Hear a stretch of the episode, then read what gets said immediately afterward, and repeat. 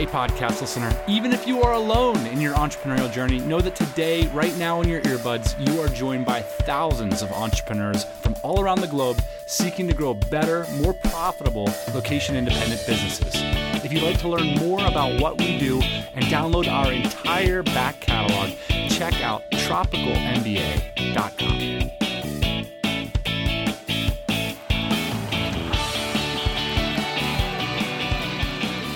Yeah, buddy, happy Thursday morning. It's the Tropical MBA podcast. Happy Thursday morning. Did I say happy Thursday morning already? No, I didn't? I don't think so. I wasn't listening.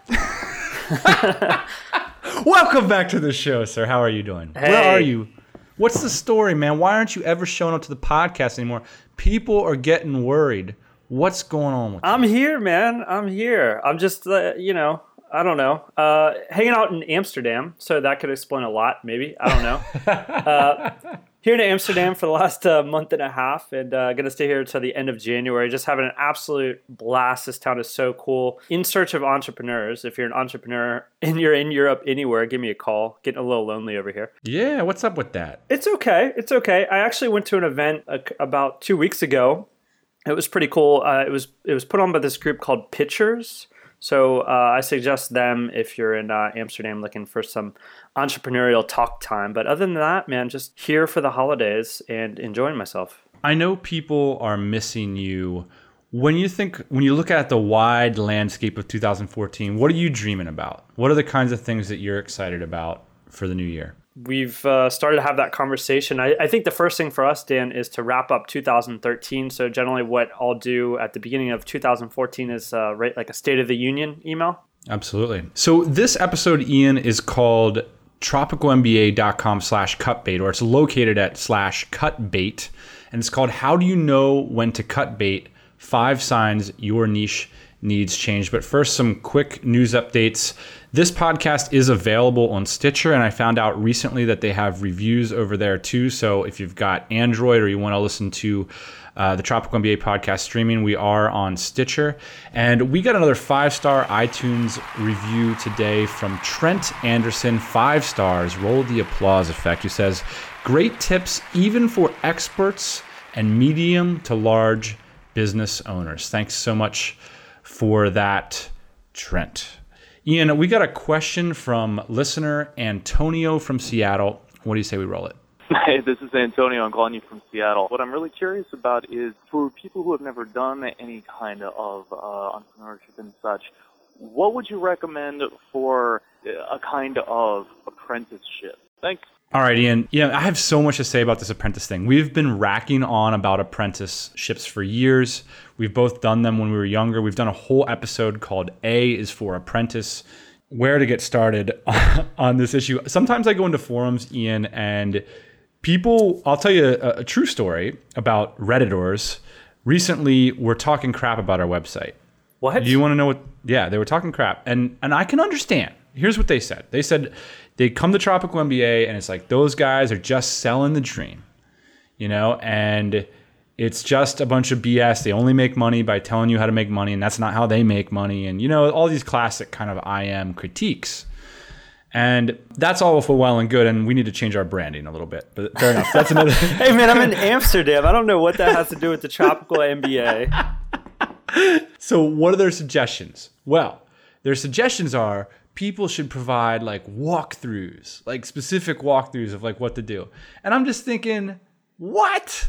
Like, come on. Walkthroughs, okay. If you've got like an established business and you get a walkthrough on like how to optimize a PPC campaign for something like hyper specific, but please, you're not gonna get a walkthrough that's like, here's how to like start a business. It's just like derp, right? Really, like you want the wrong thing. Like, no wonder you see the wrong things because you want the wrong things. Here's the thing, and this is why I love this idea of apprentice because the the ground, like the primordial ooze, the the very beginning of all of this is is having quality relationships.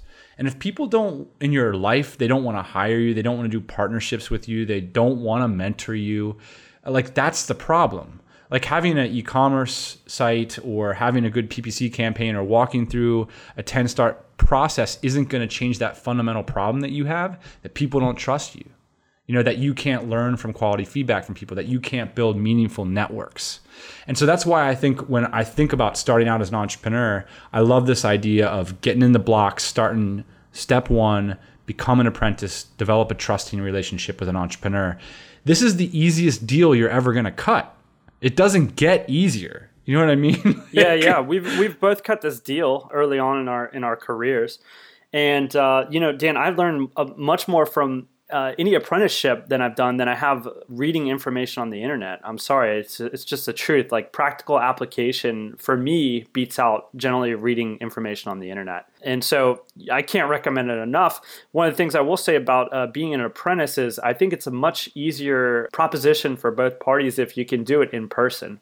Uh, so depending on what city you're in, try and find somebody that's local. I, I probably wouldn't solicit somebody through the internet unless you absolutely have to.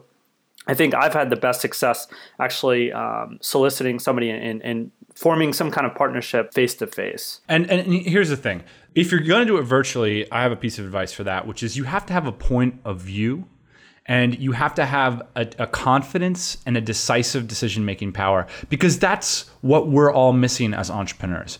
I don't need people to say, How can I help you? I'm willing to help you anytime. What can I do for you? That provides me with very little value because I have still have to do the most expensive work, which is figure out what you're going to do. I had a conversation about uh, mentorships uh, last weekend, actually. And uh, somebody asked me, you know, who who's who are the people that have changed your life the most? You know, and I think one of the cool things about mentorships when I started to think about it is like it's a give and take on both sides. Whether or not you realize it, like the person that's mentoring you is uh, getting something from you as well, and that's critical to the relationship working. Well, and it's a great opportunity to to sort of crystallize what you know and to everybody likes to bring people along. I think that that's a pretty universal thing but there are things that can corrode that like if you're constantly asking what to do or if you're not executing you know and that's really what it comes down to. I mean it comes back down to the the four letter word that starts with a w and ends with irk or orc or orc. I don't know. I, you know, it's like it, at some point, you know, it's about showing up and having confidence saying, "Hey, you guys should be doing this. I'll do it for you." And then the person's going to say, "No, trust me," because they're busy, and then you're going to do it anyway because you're relentlessly resourceful. You're tenacious. You know that this is the easiest deal you're ever going to cut. So you're terrified of the consequences of not cutting it. Totally. One more thing I want to say about this, Dan, is uh, I think you can have multiple mentors in your life. And so uh, when you go out looking for a business mentor, you know, maybe you look for another kind of mentor in your life. You know, I, I want to be around somebody that really understands how to work relationships. You know, that's one person. I want to be around somebody that really understands internet marketing that's another mentorship. I don't think you have to rely on one person to kind of fulfill all these different pods that you need to fulfill for yourself. So you know maybe maybe just take it one step at a time. And the key thing is you know not just finding somebody that's gonna give you the right answers because there's not really right answers. The, the, you want to find somebody who's going to give you the right work right? And then you're going to go and you're going to do it and you're going to evolve that relationship. You know, you're going to start as an apprentice, you're going to become their business partner and you're going to end up buying them out of the business or whatever it is. That's the idea. You want to evolve these things.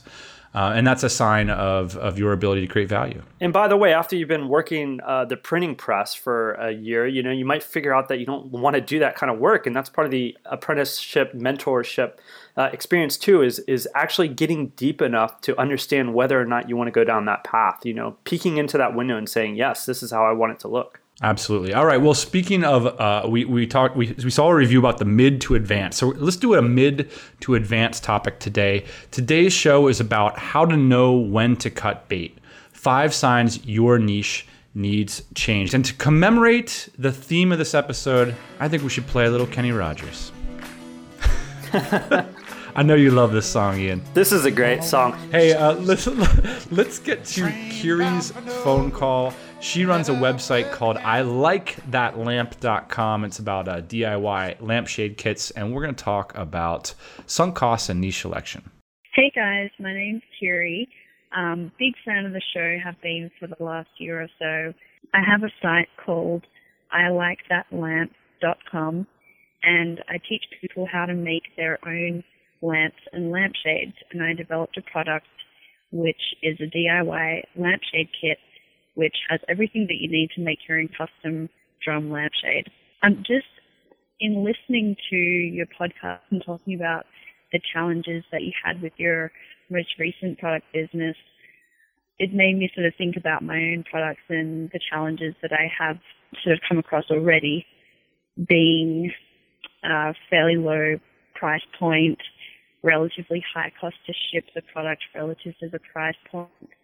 Um, my sort of creative audience can be also creative in trying to find a lower lower priced um, alternative. So my question to you is really around should I cut my lo- losses and get started on the next thing and learn learn a few lessons from this, or should I keep pushing on this one? Thank you so much. Love what you guys are doing. Appreciate it. Bye. All right, and So we've got a whole host of problems here. We've got the low price point, the high shipping. You know, we've got questionable margins. We've got an ungrateful, cheapo target audience. but on the plus side, we've got a great looking product at ilikethatlamp.com. We've got uh, a lot of investment. We're out the door and running.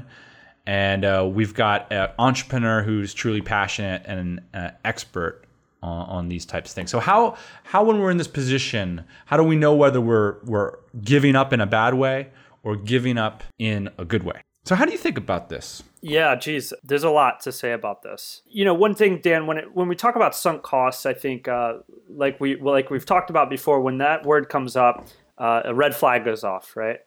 A red yes. light goes off. And so when when I think about this site, I really think about when she says sunk costs, and I get a little bit worried, and I start to think, okay, so what's really sunk? Is it your time? Do you feel like you're never going to get this year back that you spent on it, or is it the twenty thousand dollars?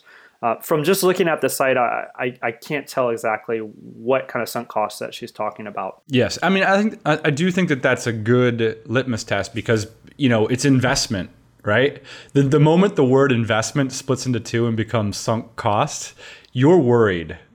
yeah, you're totally worried. And I, I think it's a good worry. I, I think it's a very entrepreneurial thing to be able to step away from bad investments, whether it be in, in time or money.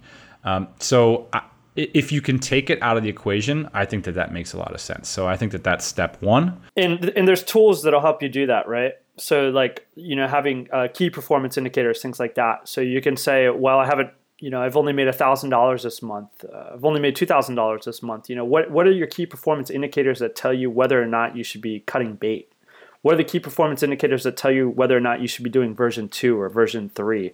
These iterations, you know, things like that by the time I get to the sunk cost thing, I've tried so many things, you know. I've tried everything possible to get that ship steered away from the iceberg, you know. And by the time I'm about to hit the, the iceberg, hopefully you're jumping off. Right. Number two reason you might need to get off your niche is you can't kickstart it. So, Ian, there's this idea, you know, there's both this idea in the startup space, which is, you know, customer validation before you have a product going out and pre-selling your product getting an interest list. There's also this idea in the in the B2C space of, you know, what the Minaal guys did where they put up their bag, they have a pr- prototype and the audience comes to them and supports them. I think if you can't get a small group of people passionate about the product you intend to launch, in particular if it's B2C. So, you know, I imagine a lot of B2C e-commerce entrepreneurs out there. They've got a product, they've got a site set up, and you know they're leering down the the barrel of of of endless PPC campaigns and potential SEO consultants and stuff, and that's a really bad spot to be in. It's really tough to compete with the entire internet, with Amazon, if you don't have that small group of people that are super passionate about what you're doing. Totally. So, uh, talking about kickstarting it, go over to uh, portablebarcompany.com. Check out our new bar, the Flash Bar, and uh, you'll see on the right hand side there we've got a little contact us form, and it's where people for the last three months that this landing page has been up have been contacting us, and we've got a lot of really interesting information. Some from people that want to buy the bar, others from like industry insiders. So people telling us about their experience with similar products, telling us how to sell this kind of product. So it's been amazing to have that just that little contact us form up there, and it's given us an opportunity to pre-sell and to gain information on the future market of that product. So I think you don't necessarily have to go to Kickstarter. You can just have a place where people can interact with you on the product. Does that make sense? Sure, absolutely. Number three point we have here, Ian, is your customers don't love to spend money on the problem you solve. And you know, in in the case of B2B, it's fantastic because you have a bunch of customers who are getting ROI and they're building their business on your products. They need them. In the consumer space, I'm very concerned with any product that people are just trying to get around the back door without spending. Anything DIY is like a bad word for business guys. You know what I mean? Yeah. Unless you, unless you're the platform person, you know, where you're out there with the content.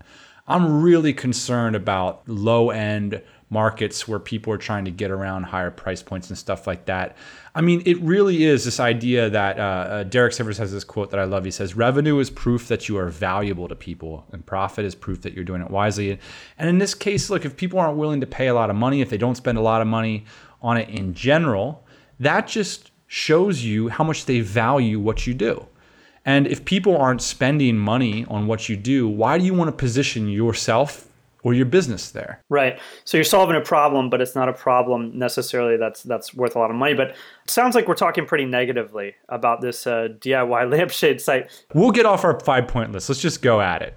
Sure. Which is I want to throw in a couple suggestions. So, you know, what you said, Dan, I think is true, which is like if you are the DIY resource. So when I look at this do it yourself lampshade site, I think, wow, this is pretty cool. Yeah, I can see a need for this. I know people actually that have made their own lamps before. Uh, fairly simple. And I think it's, uh, you know, a lot of industrious people do it. You know, you can take a vase or something.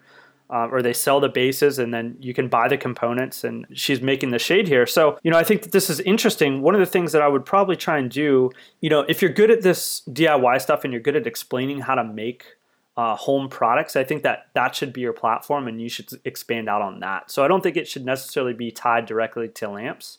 I see a lot of opportunities here for lamps for sofa slip covers for shades over the windows. You know there's a lot of products that have a lot of similarities here. So so I like what you do here. You're pushing up the value chain, right? So instead of being the e-commerce person at the end, you you become the voice, the perspective that people want to follow about how to improve their home in interesting ways and the products are on the back end. Yeah, and there's a couple other things that I think I've learned from these like DIY sites and this this kind of niche in general, which is uh, there's a certain percentage, and I think this is true with a lot of information products too. There's a certain percentage of people that will watch the videos that will say, "Hey, that's really cool," and then they won't do it, and they'll just go ahead and buy your product, right? And then there's another percentage of people that will say, "Yeah, I'm going to give that a try. I'm going to go down to uh, the fabric store and I'm going to get all these, you know, components that I need, and I'm going to build this thing." But there is a certain percentage of people that will just enjoy the process of watching you do it and then buy it from you. And uh, I, I think either way, like you said, that's your platform. That's how you get people interested in what you're doing. Is you become this DIY person. And yeah, by the way, that's an awful, awful term. So if I was going to stick with it, I would double your price. Why not? Patrick McKenzie says you should double your prices. I believe that guy. His year-end review was fabulous, by the way. Yeah, I mean, and that's just one way to, to test people. You know, if, if people aren't willing to spend something that's going to give you a decent margin on this stuff, then, you know, you're not going to be able to sustain the business anyway. Uh, do you love your numbers? And here's the two numbers that you need to look at. Look at your lifetime value of a customer and your real customer acquisition costs. And if you have to hypothetically back of the napkin this stuff, that's fine, but you got to know it. You got to have an idea of what the lifetime value of a customer is. Because you're going to come to me and say, every person that likes these DIY videos, every person that buys a lampshade is going to buy a $30 product from me. And then, you know, I'm going to ship it to them. And then they're not going to come back for two years until Christmas you know they're worth to me 15 bucks. I'm just going to say hey look like that's leave it to the costcos of the world. Leave it to the amazons of the world. This is not a small business opportunity. On that line i mean you can always ask yourself is there a way that you can up level the consumer? Can you push down any value chain? Can you become the wholesaler? You know i like what you're doing with the you know with the marketing element is saying, hey, is there any way we can push into a higher value here rather than just being the person that's retailing B2C low margin goods? Right. But let me ask you on the verdict, Ian. You know, you've heard Kiri's story, you've gone to her site. Given what you know, what would your prescription be? Okay, so it's not it's not so different than what I explained. I think I would push into other avenues. So I would try and DIY like a bunch of things. So I would try and get that price point up. I would try and get that LVC up. So I would try and uh, DIY out a whole room if I could. And there's a couple different reasons for that.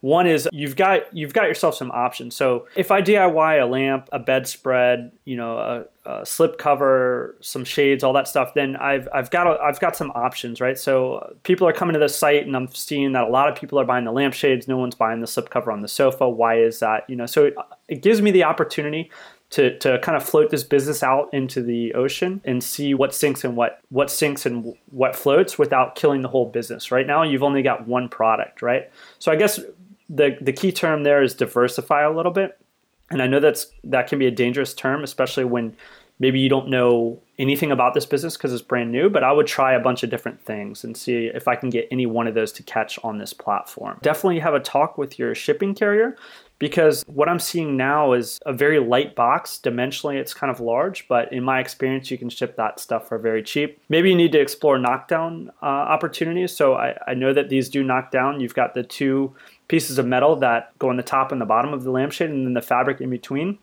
Is it possible to have these expand and contract so you can actually ship them flat? Maybe that'll help your shipping costs. You are just, I mean, you are just giving Kiri a, a lifetime worth of marketing work.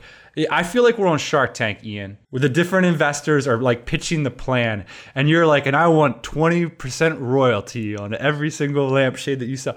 All right, so so look, Kiri, I, I think the boss man has a legitimate point. If you're gonna go down the hey, let's throw more spaghetti against the wall route, I definitely think you have to push down one value chain or another, whether that's marketing or going wholesale or whatever. But I think his idea is awful. So I'm I'm uh, I'm doing the Shark Tank thing. I'm looking over at you and I'm saying, I can't believe you would go with that guy. That deal's awful. Listen, before you hear Dan's proposition, ten percent. Ten percent. You can't hear his prop though. You gotta you gotta either take it or leave it. Ten percent. Are you serious? Here's what here's what I think. As I soon think as you this is an start, it goes down to five. This is an awful idea. I can't believe that this guy, with all his business experience, wants to tell you to throw more money down the well of bad tidings. What I want to do is say, look, Kiri, you obviously uh, have a lot of passion for business in general. And in fact, that's something you really got to take stock of is this something you want to do has launching this brand you know solidified in your mind that that you have the entrepreneurial genes it looks from what we've seen that you do so let's take that. That's the valuable part. You got a bunch of ungrateful customers. You got a low margin marketplace. You got tons of competition. I'm just not interested in that. I'm going to look at where is the money. I'm going to go out uh, and inventory this marketplace and say who's killing it right now, who has an innovative business model, who has an incredible lifetime value of a customer. Let's build a business around that. Let's not continue to throw more good money after bad, more good time after bad. This is what we talk about often, which is look, you get to choose in life and in business where you set up your outpost in the entrepreneurial prairie. And this just doesn't look that good. So you don't really have much going on. So why stay there? You know, why not why not move and, and go somewhere else uh, and use everything? Because here's a great part. And, and me and Ian have seen this as we've built out our portfolio of niches is that it gets easier. You know, the second one comes faster and you learn more. Look at what Rob Walling's done. You know, he didn't stick around uh, with earlier products that, you know, really weren't making him money. He took the lessons and applied them to a hungrier marketplace that had more profound problems and delivered a better product faster. To that end, I will refer you on this very podcast episode to Rob Walling's MicroConf talk in 2012. I believe it was amazing. It was about learning how to fail faster. And uh, yeah, I mean, I, I think that that's uh, what we're looking for. We're trying to get to a point where we've learned something and we can apply it to our next thing. Do you think? Do you think I'm wrong? If she wants to invest in that plan, I mean, I don't, I don't really see a plan forward there. Except Exactly. for I'm the uh, destroyer. Except for start over. But yeah, if you want to invest in that, I mean, go ahead. No, I think that you're. Uh, I think that you're right. There's there's no question that you can make this thing work. Uh, the question you got to ask yourself is: Do you want to be harvesting water from a rock for the next five years? Right. Listener Josh from fretboardanatomy.com, who we've been having a little backline email relationship going on. He sent me some really awesome music from his band, and he actually wrote a Christmas tune that he has allowed us to play this. So, so even though it's January, Ian, I'm the guy with, with I keep the mistletoe up all year long, as you know, and I also have the tree still because I'm too lazy, I'm too busy hustling. I didn't even take down the tree yet. So why not play out with some Christmas music? I love this uh, podcast audience. We've got an incredible diversity of people.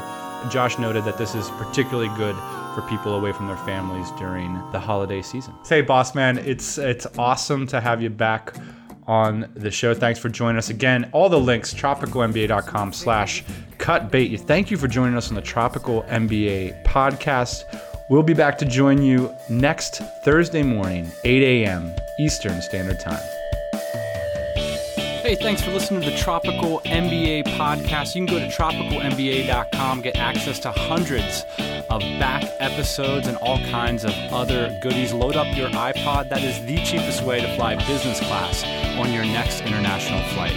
We will see you next Thursday morning, 8 a.m. Eastern Standard Time.